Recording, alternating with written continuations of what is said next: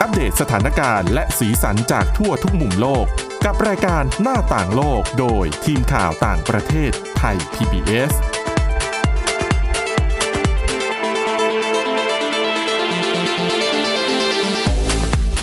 สวัสดีค่ะ ต้อนรับคุณผู้ฟังเข้าสู่รายการหน้าต่างโลกนะคะ มาอัปเดตเรื่องราวทั้งสถานการณ์และสีสันจากทั่วทุกมุมโลกกับทีมข่าวต่างประเทศไทย PBS เช่นเคยค่ะ ติดตามฟังกันได้ทุกที่ทุกเวลาผ่านทางพอดแคสต์ ค้นหาคำว่าหน้าต่างโลกนะคะ หรือว่าไปที่เว็บไซต์ www.thaipbspodcast.com ก็ได้ค่ะ วันนี้อยู่กันกับคุณทิพย์ตะวันธีรนัยพงษ์และดิฉันวินิษฐาจิตกรีค่ะ สวัสดีค่ะ วันนี้มีเรื่องราวที่เกี่ยวข้องกับบ้านเราเองด้วยแล้วก็เพื่อนบ้านแถบๆนี้รวมถึงแน่นอนจะเป็นใครไปไม่ได้นอกจากอาเซียนของเราอาเซียนร่วมใจของเรานี่เอง ค่ะ นะคะสัปดาห์นี้มีการประชุมสุดยอดอาเซียนครั้งที่ 38 และ 39 ซึ่งปีนี้บรูไนเป็นเจ้าภาพ ค่ะ แล้วก็เป็นการประชุมแหมถูกบางคนก็เรียกว่าเป็นครั้งประวัติศาสตร์เลย ไม่ใช่แค่ว่า ประชุมกันผ่านทางระบบวิดีโอ เพราะเพราะโควิด -19 เพราะปีที่แล้วก็ทำมาแล้วเนาะ ค่ะ แต่เรื่องที่เป็นหน้าใหม่ของประวัติศาสตร์อาเซียนก็คือการที่อาเซียนเนี่ยขาดไปประเทศหนึ่งละประชุมนัดนี้ อืม เมียนมาเขาใช้คำว่าจอดำ จริง ๆ ก็ไม่ถึงกับดำหรอก นั่นแหละ ค่ะ ไม่ แค่ ถึง จอเทา แค่จอว่าง ค่ะ ไม่มีบุคคลอยู่ในนั้นนะคะ คือในหน้าการประชุมวิดีโอคอนเฟรนซ์ของบรรดาผู้นำ10 ประเทศเนี่ย ก็เว้นว่างไป เพราะว่าเมียนมาไม่ได้ส่งผู้แทนเข้า ค่ะ ประชุม เรื่องนี้ก็มีที่มาแน่นอนมาจากการก่อรัฐประหาร อ่า แล้วก็การไม่ปฏิบัติตามฉันทามติ 5 ข้อที่ทางอาเซียนเนี่ย ก็จริง ๆ ก็ตกลงกับผู้นำรัฐบาลทหารของเมียนมา คือ มาก่อนหน้านี้ พลเอกอาวุโสมินอองไลน์ก็ไปประชุม อ่ะ นัด ถูก ฉุกเฉินครั้งนั้นที่เดือนเมษายนที่กรุงจาการ์ตา ใช่ เองนะคะ ไม่ได้ว่าไม่รับรู้ คือไปคุยเองนะ อืม อ๋อ ก็คือรับรู้และเข้าใจเป็นอย่างดี จึงได้มีการเห็นชอบร่วมกันแล้วเป็นมติออกมา ค่ะ ลงนามอะไรกันเรียบร้อยฉันทามติ 5 ข้อที่ว่าเนี่ยก็รายละเอียดคร่าวๆ ก็คือเรื่องของการให้ยุติความรุนแรง ให้อาเซียน เปิดทางให้อาเซียนให้ความช่วยเหลือด้านมนุษยธรรมผ่านศูนย์อาห้าเซ็นเตอร์ เรื่องการให้อาเซียนตั้งผู้แทนพิเศษของเลขาธิการอาเซียน เพื่อจะดูแลด้านเมียนมาโดยเฉพาะแล้วก็ข้อสุดท้ายที่สำคัญที่สุดเป็นไฮไลท์ก็คือเขาขอ ค่ะ ให้ผู้แทนอาเซียนคนเนี้ยซึ่งก็คือเอริวานยูโซฟรัฐมนตรีต่างประเทศของบรูไน ค่ะ ได้เดินทางไปเยือนเมียนมา แล้วก็ไม่พอยูโซฟเนี่ยต้องได้คุยกับบุคคล หรือว่าทุกฝ่ายที่เกี่ยวข้องในความขัดแย้งครั้งนี้ แน่นอนก็คือ รวหมนึ่งในนั้น ถึง ก็ต้องเป็นอองซานสุ ซึ่งดิ จี ฉันคิดว่าตอนนั้นที่คุยกันในซัมมิตฉุกเฉิน เดือนเมษายนอาจจะไม่ได้คุยในรายละเอียดว่า ให้ผู้แทนพิเศษ อาเซียนไปเยือนเมียนมาเนี่ยต้องให้คุยกับทุกฝ่ายไงคือตอนนั้นอาจจะคุยแค่คร่าวๆว่า ให้มีการแต่งตั้งผู้แทนพิเศษ เพื่อไปเยือนเมียนมาแล้วก็หารือ เป็ แล้ว นไปได้เหรอ ที่ เมียนมา ผู้ อาจจะ นำสิบคนจะไม่ละเอียดแบบนั้น คือเขาอาจจะพูดคร่าวๆไง อาจจะพูดว่า แล้ คุยกับทุกฝ่าย รัฐบลทหรอ่ารัฐบาลทหารก็อาจจะแบบอ่าอ่าอ่าอ่าโอเคอย่างเงี้ย แต่ปรากฏจริง ๆ คือเนื้อหาตามที่ตามที่เขาบรูไนจะอยากไปเนี่ย กลับมีรายชื่อขององซานซูจี รวมอยู่ในลิสต์รายชื่อของคนที่จะไปคุยด้วย หมายถึงคุณจะบอกว่าณวันนั้นมินอองไลน์ไม่ทราบว่าผู้ จะ ผู้แทน เจออ อาเซียนจะเจอองซานซูจี อาจจะคิดว่าไปเฉยๆแล้วไปเจอใครก็ไม่ ม่งั้นจะยอรับ รู้ ทำไมในข้อนี้นะ อ้าวคุณ ไม่งั้นก็ไม่ควรที่จะผ่านมาตั้งแต่ทีแรก เขาไปนั่ง หรือเปล่า ถึงตรงนั้นแล้วก็จะปฏิเสธยากก็ได้นะ อ่ะ อันนี้เราก็ไม่รู้ละเรื่องในห้องประชุมที่เป็นห้องประชุมแบบ เอามันปิด close ไง door เอ่อ ประชุมปิดด้วยนะคะ ค่ะ เออ รายละเอียดต่างๆ ก็นะ แหม สาธารณชนก็ ก็ ทราบเท่านี้แหละ แล้วก็ไม่ให้คือจริง ๆ ไม่ใช่ว่ารัฐบาลทหารเมียนมาไม่ให้ผู้แทนพิเศษอาเซียนไปนะ ให้ไปแต่ไม่ให้เจอกับฝ่ายต่อต้านน่ะโดยเฉพาะองซานซูจี สำหรับกรณีขององซานซูจีเขาให้เหตุผลว่า เพราะว่าองซานซูจีมีคดีอาญา อืม ติดตัวโดนดำเนินคดีอยู่ ก็เลยไม่ได้ ก็เลยงงว่า เออ นี่เป็นเหตุผลเหรอ ไม่คือเขาเขาคงมองคือทางรัฐบาลทหารเมียนมาจะมองว่า ไม่ใช่เป็นเป็นประเด็นที่เขาที่องซานซูจีทำผิดจริง แต่ว่าในอีกมุมหนึ่งบางคนก็มองว่าคดีที่ซูจีโดนมันคือเป็นคดีทางการเมือง เป็นประเด็นทางการเมืองหรือเปล่า ก็คือไม่ควรให้เจอกับผู้แทนระดับนานาชาติอะไรแบบนี้ อันนั้นคือฝั่งของรัฐบาลท อ่ะ หาร อ่ะ ไง อ่ะ อ่ะ สมมติสมมติ เออ ถ้าเราจะพยายามเข้าใจเหตุผล อ่ะแต่ใด ๆ คือทุกคนก็รู้แหละ ว่าเรื่องนี้มันตื้นลึกหนาบางยังไง นั่นก็ทำให้การประชุมนัดนี้เนี่ย ปกติแล้วประชุมอาเซียนเราก็จะโฟกัสกันอยู่ที่ ค่ะ ทะเลจีนใต้ความคืบหน้า โฮิ การ ญ จัด อ่ะ ท ถ้า ำอ้อ เกี่ยวข้องใกล้เมียนมาหน่อยก็เรื่องโรฮิงญานั่นแหละเพราะ อ่ะ ปี ถูกต้อง ปีที่แล้ว ปีนู้นก็ยังมีเรื่องโรฮิงญาอยู่ ค่ะ ก็คุยกันเรื่องการละเมิดสิทธิมนุษยชนและ ปี อื่นๆ ปี นี่แห นี้ ละ ไม่มีเลยจริงๆนะ ปีนี้ ทั้งทั้งที่เรื่องทะเลจีนใต้เนี่ยฮอตมากนะคะ เพราะว่าจีนเนี่ยช่วงปีที่ผ่าน มาจะจริง ๆ ก็หลายปี แล้วล่ะ คือจีนก็พยายามที่จะแทรกแซงเข้ามาเรื่อยๆ ใน ค่ะ เรื่องของเออทางด้านการทหารในทะเลจีนใต้อะนะคะ ค่ะ เออแต่ปีเนี้ยเรื่องเมียนมาเนี่ยถือว่าอันดับหนึ่ง ถูกแล้วก็จะเป็นอะไรไปไม่ได้เนาะก็ครั้งแรกก่อตั้งมา 50 กว่าปี 54 ปีมะ อืม ผู้นำชาติสมาชิกอาเซียนก็ตัดสินใจ 9 ประเทศเนาะ ค่ะ ตัดสินใจลดระดับความสำคัญของเมียนมาลง อืม คือดาวเกรด เป็นครั้งแรก อืม ไม่เคยเกิดขึ้น เมีย มานก่ มา อน ก็ไม่พอใจเลยสิทีนี้ อ่ะแต่ว่าเขาก็ไม่ได้แบนไปเลย บอกว่าไม่ให้เข้าประชุมนะเขาก็บอกใช้วิธีว่า ขอให้ส่งผู้แทนที่ไม่เกี่ยวข้องกับฝ่ายการเมือง เข้ามาประชุม ค่ะ ซึ่งก็มีการเทียบเชิญไปยังปลัดเนาะ ค่ะ เป็นปลัดกระทรวง ก็ถือว่าเป็นข้าราชการที่ไม่ได้ คือเป็นเจ้าหน้าที่รัฐที่ไม่ได้ไม่ได้มาจากฝ่ายการเมืองอยู่ใน อืม ระดับที่สูงที่สุด ค่ะ นั่นก็คือแน่นอนว่าต้องเป็นกระปลัดกระทรวง ก็คือรองลงมาจากรัฐมนตรี ใช่ เพราะว่ารัฐมนตรีรัฐมนตรีช่วยไม่ได้ อ่า เนื่องจากเป็นฝ่ายการเมือง ค่ะ เออแต่ แต่ เป็นถ้าคุณเป็น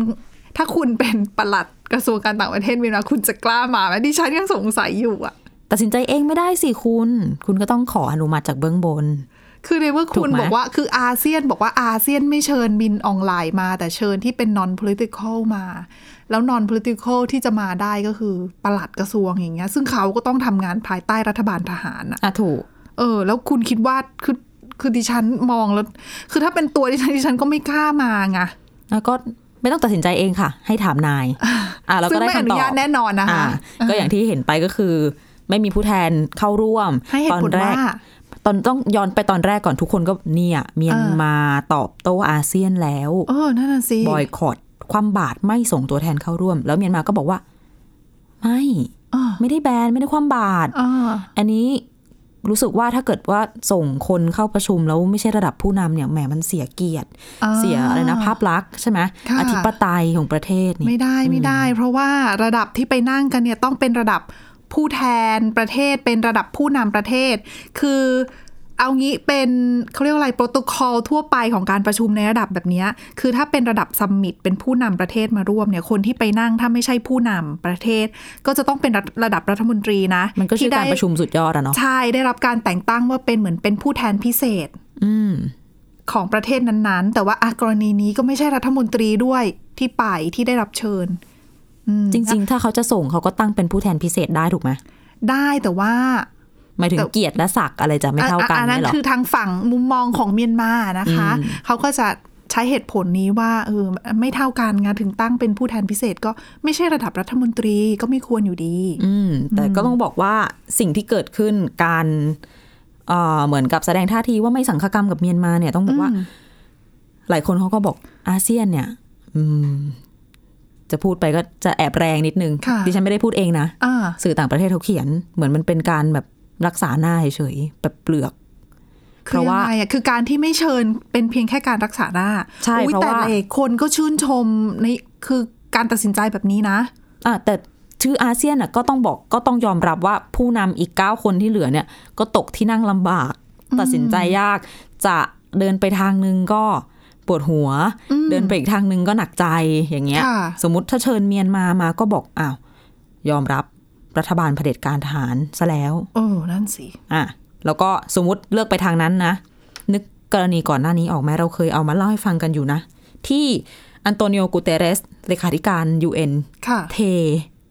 อ๋อ เท อ่า ที่ประชุมอาเซียนคือนัดประชุมกับรัฐมนตรีต่างประเทศอาเซียน แล้วก็ก่อนหน้านั้นแค่วันเดียว อันนี้คือกลางเดือนที่ผ่านมานะถ้าจำไม่ผิด ค่ะ เทนะคะ ไม่เข้าร่วม เพราะว่ามีผู้แทนของเมียนมามา ถูกต้อง เป็นผู้แทนของรัฐบาลทหาร ใช่ นะคะ ซึ่งแหล่งข่าวใน UN เขาก็บอกว่ากูเตเรสเนี่ยไม่อยากจะปรากฏตัวอยู่ใน จอ วิ เย ดีโอ กัน คอลเออเป็นจอเดียวกันกับ ตัวแทนรัฐบาลทหารเมียนมา เดี๋ยวจะกลายเป็นข้อคอรหาว่าให้การยอมรับเผด็จการโอ้โห อืม ทีนี้ในมุมหนึ่งก็คือ อาเซียนอาจจะต้องตัดสินใจแบบนี้ ไม่เชิญเมียนมามา เพราะว่าสมมุติเชิญผู้นำรัฐบาลทหารเมียนมา มาประชุมในวิดีโอคอนเฟรนซ์แบบนี้ ไม่แน่นะ ผู้นำชาติมหาอำนาจทั้งหลาย อาจจะอ้าว แบบนี้ ฉันไม่ไป เล่นเกมนี้บ้างอย่างงี้ ฉันไม่เข้าร่วม ใครบ้างอะคุณคิดดูที่มาคราวนี้ก็หลักๆ เลยก็โจไบเดนอย่างเงี้ย โอ้โหแต่ดิฉัน ไม่รู้จะออกมาในรูปไหนเลยดิฉันก็คิดไม่ออก ไม่แต่ดิฉันคิดว่าไบเดนไม่น่าจะทิ้งเวทีนี้นะ แต่ แต่ ว่าถ้ามาเจอกันแล้วสปีชของไบเดนในระหว่างการประชุมเนี่ย จะฮอตขนาดไหน จะ เจ็บใช่ไหม ใช่ฮต จะต้อง ใที่ มีคน ไม่ใช่ เจ็บ อะไรนะคะเอออเมียนมาน่าจะโดนไปเยอะนะคะ ก็เมียนมาเองก็อาจจะต้องแหม คิดให้ ไม่ ดี แต่แต่ว่าถ้าสมมติว่ามินอองหลายได้มาร่วมประชุมในเวทีนี้จริงอะ่ะ บางคนเขาอาจจะตั้งข้อสังเกตว่า มันจะกลายเป็นการยอมรับรัฐบาลทหารไกลๆหรือเปล่า อืม แล้วตรงเนี้ยดิฉันว่าอีกหนึ่งปัญหาคือมันอาจจะส่งผลกระทบต่อการที่ UN จะไปตัดสินใจว่าใครจะเป็นผู้แทนของเมียนมานั่งในเวที UN ด้วย ค่ะ เพราะว่าหลังจากเนี้ยเดี๋ยว UN เขาต้อง UNGA เจ้าเจ้าหน้าที่ใน UNGA จะต้องมีการพิจารณานะคะว่าคนที่จะได้เป็นผู้แทนเมียนมานั่งในเวที UN เนี่ย ค่ะ จะยังเป็นคนเดิมจอโมตุนหรือเปล่า คนที่ชู ชูสาม สามนิ้ว ใช่ หรือจะเป็นคนใหม่ที่รัฐบาลทหารเมียนมาส่งไป ก็เป็นฝ่ายอ่าเป็นของกองทัพนั่นแหละ ซึ่งอาเซียนเนี่ยแหละ เป็นเหมือนกับเป็นเวทีชิมล้างแรกเลยล่ะ ว่าจะเอายังไงกันแน่แต่อย่างคุณวินิษฐาว่าว่า เพื่อรักษาหน้าเฉยๆหรือเปล่า อันนี้คืออหลายประเทศหลายสื่อเขาก็ตั้งข้อสังเกต เพราะว่าถ้าเกิดไม่ทำอะไรเลยโอ้โห โดนมาตลอดทั้งปีเลยนะ อู้อาเซียนโดนกดดันหนักมาก คือเขารัฐประหารตั้งแต่หนึ่งกุมภาพันธ์กว่าจะได้คุยกันก็ผ่านไปสองเดือน กว่าจะตั้งผู้แทนพิเศษผ่านไปอีกเท่าไหร่สี่เดือน อืม โอ้โห ยาวนานเรียกอาเซียนเป็นเสือกระดาษหรือเปล่า ทำอะไรเขาไม่ได้เลย ก็ต้องทำอะไรหน่อยนะคะ เพราะว่าหลักการไอ้ non interference เนี่ยอาจจะไม่ค่อยไม่ค่อยเหมาะกับยุคสมัยนี้ อ่ะถ้าพูดถึงหลักการไม่แทรกแซงกิจการภายในของกันและกันนี่ก็เป็นเรื่องที่ทำให้อาเซียนเสียงแตกเหมือนกัน อืม เพราะอย่างเรื่องของการมติที่เป็นเอกฉันท์เนี่ย ค่ะ ที่ว่าไม่เชิญเมียนมา มาเข้าร่วมการประชุมสุดยอด มัน เนี่ จะ ย เอกฉันท์ยังไง มันเอกฉันท์เวลาที่เขาออกมาบอกกับสาธารณชนเนาะเพราะว่าเขา ค่ะ ตกลงกันได้เรียบร้อยแล้ว แต่ว่า ภายในห้องประชุมเนี่ยเขาก็บอกว่าประเทศที่ผลักดันเรื่องนี้ก็มีอยู่ห้าประเทศมี ค่ะ ประเทศกลุ่มหมู่เกาะ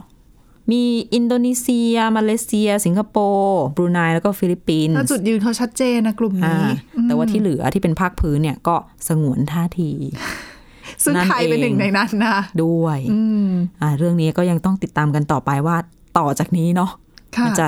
สถานการณ์มันจะเป็นยังไงอ่ะ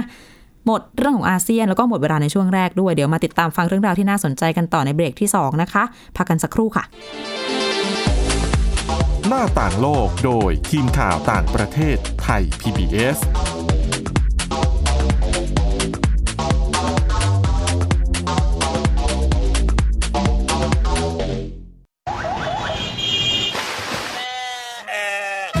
ชวนทุกคนตะลุยไปให้สุดโลก สบัดจินตนาการกับเสียงต่างๆ ไปพร้อมกัน ในรายการ เสียงสนุกทาง www.thaipbspodcast.com และแอปพลิเคชันไทย PBS Podcast แล้วเจอกันนะครับ มาฟังนิทานกันแล้ว เปิดโลกจินตนาการกับไทย PBS Podcast ให้น้องๆ สนุกสนานไปกับเพลย์ลิสต์นิทาน มากกว่า 100 เรื่องจากคิสอาว นิทานสุภาษิตและสื่อเสียงนิทาน ฟังได้ที่ www.thaipbspodcast.com และแอปพลิเคชัน Thai PBS Podcast ตั้งแต่วันนี้เป็นต้นไป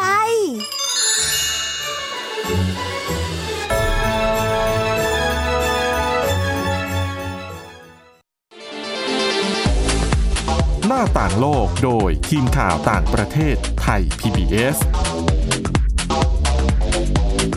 ตอนรับคุณผู้ฟังกลับเข้าสู่ช่วงที่ 2 ของรายการหน้าต่างโลกนะคะ เมื่อสักครู่ดิฉันบอกไปว่าเรื่องอาเซียนน่ะหมดแล้ว แต่ว่าจริงๆมันยังไม่หมด อืม แถมอีกนิดนึง ค่ะ ตอนนี้อ่ะการประชุม ครั้งที่การประชุมสุดยอดครั้งที่ 38 39 จบลงไปแล้ว แล้วบรูไนก็ส่งไม้ต่อให้กัมพูชา ค่ะ รับบทบาทประธานอาเซียนในปีหน้าปีต่อไป ไม่ต้องเดาเลยนะว่าประเด็นเมียนมาจะออกมาในรูปแบบไหน โอ้ สื่อต่างชาติก็ตีเรื่องนี้พอสมควร ค่ะ อืมถ้าจะเล็งว่าอนาคตจะยังไงก็ดูได้จากประธานอาเซียนในปีหน้า คือถ้าประธานอาเซียนในปีหน้าเป็นอินโดนีเซีย หรือว่าสิงคโปร์อะมาเลก็ เป็น ได้ กลุ่มหมู่เกาะ อ่า ฟิลิปปินส์อะไรอย่างเงี้ ดู ย แล้วเนี่ยอาจจะมีการกดดันเมียนมาจากในในฝั่งอาเซียน อ่ามากกว่านี้ ต่อว่าจะเจออะไรเนี่ยยิ่งต้องน่าน่าจับตามองนะ ว่าเขาจะยกระดับกดดันหรือเปล่า ใช่ กดดันเพิ่มยังไง แต่พอเป็นกัมพูชาปั๊บ เหมือนหมดหวังใช่ไหม ยังไง เหมือนความหวัง จะ จะ ไป ริบ ยังไง หรี่ ต่อ เออ เพราะกัมพูชาก็สงวนท่าทีเรื่องนี้อยู่แล้วด้วยเหตุผลอะไร ใคร ๆ ก็น่าจะทราบดีก็ระบอบอำนาจนิยมก็ ตัวฮุนเซน สมเด็จฮุนเซนเองก็กี่ปีแล้วหน้าที่เป็นนายก น่าจะนานที่สุดในโลก ดิฉันขอพลิกกระดาษแป๊บหนึ่งดิฉัน สามสิบหกปีนะคะ ดิฉันเข้าใจว่าเขาเป็นนายกรัฐมนตรีที่ดำรงตำแหน่งต่อเนื่องกันยาวนานที่สุดในโลกคนหนึ่งเลยนะ ใช่ อาจจะใน ช่ ปัจจุบันหรือเปล่าที่ยังมีชีวิตอยู่ และยังอยู่ในตำแหน่ง ช่เป็นหนึ่งในผู้นำที่อยู่ในตำแหน่งยาวนานที่สุดของโลกใช่ ส ค่ะ ถิติโลกเลยนะคุณ สามสิบหกปีอะคุณ นั่นแหละค่ะ ก็พอจะเดากันได้ว่าจะเป็นยังไง อืมผ่านร้อนผ่านหนาวมาเยอะมากอะ อ่ะจบเรื่องอาเซียนแค่นี้ดีกว่า เออ แต่ ยังไม่ไปจากกัมพูชา อ่ะโอเค ยังอยู่กันต่อที่กัมพูชามีเรื่องของการแก้ไขรัฐธรรมนูญมามาฝากกันนะคะ ค่ะ คือจริง ๆ อันเนี้ยเป็นการแก้ไขที่ได้รับการเสนอแล้วก็ผลักดันอย่างจริงจังจากตัวสมเด็จฮุนเซนด้วยแหละ อืม อันนี้เป็นการแก้กฎหมาย รัฐธรรมนูญน่ะนะคะ ในข้อที่ว่าเขาบอกว่า ห้ามไม่ให้ผู้ที่ดำรงตำแหน่งทางการเมืองในระดับสูงเนี่ย ถือสองสัญชาติ อืม สาเหตุคือเขาบอกว่าไม่ให้ถือสองสัญชาติเพื่อที่ว่าคนที่รับตำแหน่งเหล่านั้นจะได้จงรักภักดีต่อประเทศชาติ อ๋อค่ะ แล้วก็หลีกเลี่ยงกรณีที่จะทำให้มีการแทรกแซงจากต่างประเทศได้ อืม คือที่มาของการแก้ไขรัฐธรรมนูญฉบับเอ่อครั้งนี้อะนะคะ คือตัวสมเด็จฮุนเซนเนี่ยนายกรัฐมนตรีกัมพูชาเขาได้โพสต์ลงสื่อสังคมออนไลน์เอ่อเรื่องของกรณีที่ว่าไม่สนับสนุนให้มีการถือสองสัญชาติ ค่ะ แล้วก็อยากจะให้กระทรวงยุติธรรมของกัมพูชาเองเนี่ยดำเนินการเพื่อแก้ไขข้อกฎหมายตรงนี้ อืม จึงเป็นที่มาว่าเมื่อต้นสัปดาห์ที่ผ่านมา ตัวสสสมาชิกสภาผู้แทนราษฎรของกัมพูชาเขาก็เลยลงนาม ผ่านร่างแก้ไขฉบับนี้ ซึ่งแน่นอนว่าในสภายังไงก็ผ่านอะ ค่ะ เพราะปัจจุบันรัฐสภากัมพูชามีอยู่พักเดียวนะ พักของสมเด็จทุนเซนนั่นแหละ อืม CPP นะคะพักประชาชนกัมพูชา เพราะว่าตัวแกนคือตัวพักฝ่ายค้านหลักเนี่ยก็คือ CNRP หรือว่า ค่ะ พักกู้ชาติกัมพูชาถูกยุบไปแล้ว อืม เออแล้วคือฝั่งที่ต่อต้านรัฐบาลเนี่ยคือฝั่งฝั่งที่เป็นฝ่ายค้านของรัฐบาลเนี่ยเขาก็มองว่าข้อกฎการแก้ไขรัฐธรรมนูญครั้งเนี้ยฮุนเซนต้องการที่จะโจมตี ฝ่ายค้านโดยเฉพาะ โดยเฉพาะนะคะคนที่เขาบอกว่าเนี่ยตัวเองน่าจะเป็นเป้าโจมตีชัดๆ เลยก็คือสมรังสี อืม ตอนนี้สมรังคือสมรังสีเนี่ยถือว่าเป็นแกนนำฝ่ายค้านของกัมพูชามาอย่างยาวนาน แล้วก็ตอนนี้ลี้ภัยอยู่ในฝรั่งเศสอะนะคะ เป็นไม้เบื่อไม้เมาของฮุนเซน อ่าถูกแล้วก็อยู่ฝรั่งเศสมาตั้งแต่ปี 2015 และลี้ภัยไปตอนนั้นนะคะ รวมไปถึง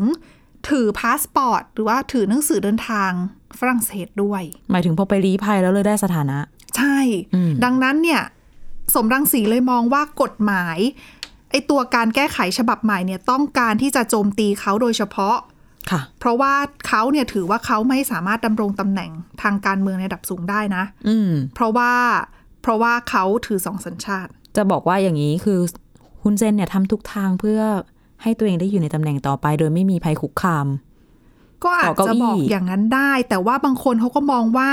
คือช่วงที่มีข่าวแรก ๆ กรณีของสมเด็จฮุนเซนออกมาพูดเมื่อต้นเดือนนะนะคะเขาบอกว่ากรณีนั้นเนี่ยที่ฮุนเซนออกมาพูดว่าห้ามไม่ให้ถือสองสัญชาติเนี่ยอาจจะเป็นเพราะว่ามันมีกระแสข่าวของสื่อต่างประเทศก็คือสื่อของอังกฤษ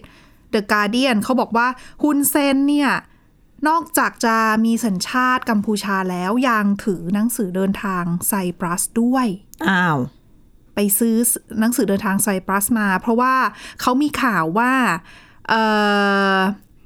นักการเมืองฝ่ายรัฐบาลกัมพูชาเนี่ยหลายคนถือสองสัญชาติ ค่ะ เออซึ่งก็หลายสัญชาติที่สองก็เป็นสัญชาติที่ไปซื้อมาในแถบยุโรปนั่นแหละ so ไว้สำหรับแบบเปิด offshore บัญชี ประมาณนั้น offshore อะไรอย่าง ใช่ เงี้ย ใช่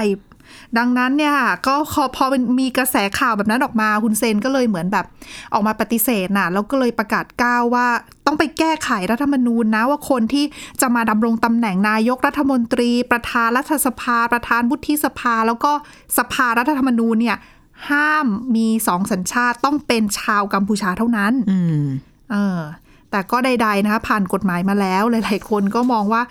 กฎหมายมันรัฐธรรมนูญการแก้ไขเนี่ยมันควรที่จะเป็นไปเพื่อประโยชน์ของประชาชนหรือเปล่า ไม่ใช่แค่เป็นการเสนอ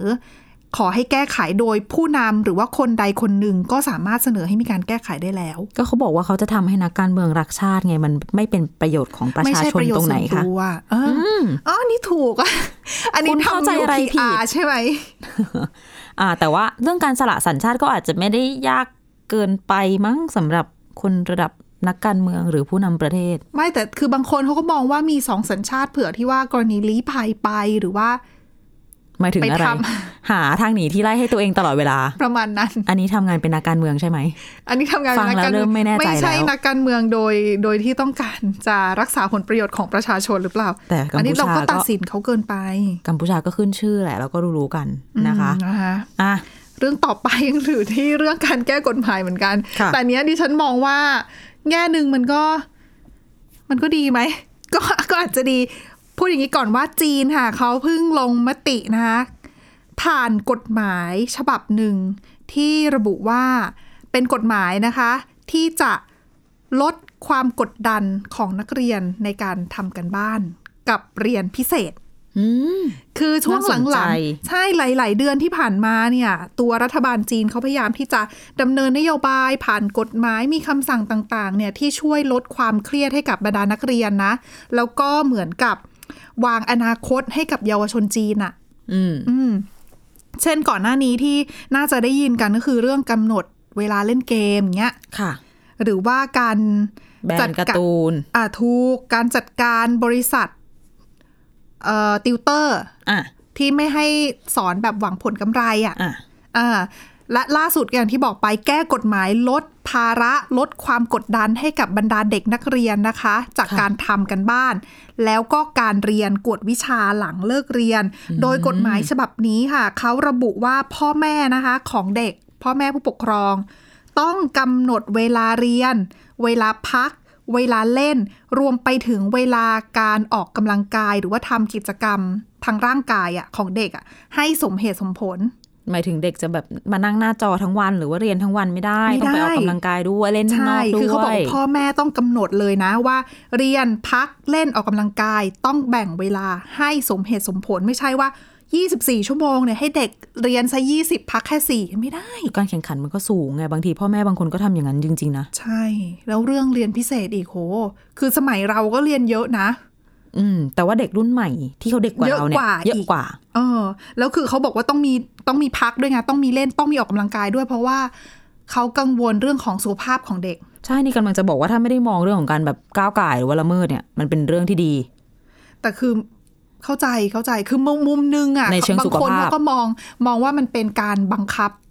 ก็คือก้าวก่ายนั่นแหละ มันเป็น เออ เรื่องส่วนบุคคลที่ใครอยากจะออกกำลังกาย หรือ แต่อัน ดูแลสุขภาพของตัวเองหรือไม่ก็แล้วแต่ เออแต่อันนี้ คนผู้นั้น ก็คือคือคือถ้ามองในแง่ของประโยชน์ของเด็กมันก็ก็คงดีแหละ เพราะว่าสุขภาพกายดีสุขภาพจิตดีด้วยอะนะคะ ไม่งั้นก็อาจจะมองในแง่ของงบประมาณสาธารณสุขระดับประเทศก็ได้ หมายถึง อ่ะ ว่า ก็ เด็ก เป็นไป ทุกวันนี้ ได้ โตไปในอนาคต ถ้าเขาเป็นโรคเรื้อรัง ก็ใช้งบประเทศไง อ่ะถูก นอกจากนั้นนะคะ นอกจากบอกให้พ่อแม่กำหนดเวลาให้เหมาะสมแล้วเนี่ยเขาบอกด้วยว่า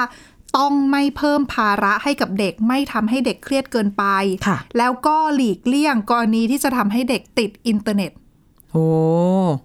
ดังนั้นเนี่ยนั่นหมายความว่าการการที่คุณกำหนดให้เรียนน้อยลง ไม่ใช่ว่าปล่อยให้เด็กอยู่กับหน้าจอ ค่ะ คอมพิวเตอร์ อืม เพิ่มขึ้นไง ที่จริงพ่อแม่ ในมุม บางคน เขา ก็ทำแบบนี้อยู่แล้วนะ อ่า แต่น้อย อ่าอ่าอ่า อืม เข้าใจนะคะ แต่กฎหมายที่มีการอนุ เขาเรียกว่าลงนามไปแล้วเนี่ย จะมีผลบังคับใช้นะคะ เริ่มในปีหน้าวันที่หนึ่งมกราคมยังไม่ได้เริ่มตอนนี้ อืม อืม อ่ะ เป็นแนวคิดที่ดี เผื่อใครจะมาปรับใช้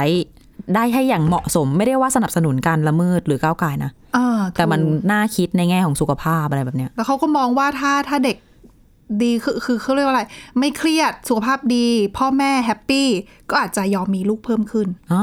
อ่ะนะคะ เดี๋ยวติดตามกันต่อว่าจะเป็นยังไงค่ะ และนี่คือรายการหน้าต่างโลกสำหรับวันนี้นะคะ ขอบคุณสำหรับการติดตามรับฟังค่ะ เราทั้งทั้งสองคนและทีมงานทั้งหมดลาไปก่อน สวัสดีค่ะ สวัสดีค่ะ Thai PBS podcast. View the world via the voice.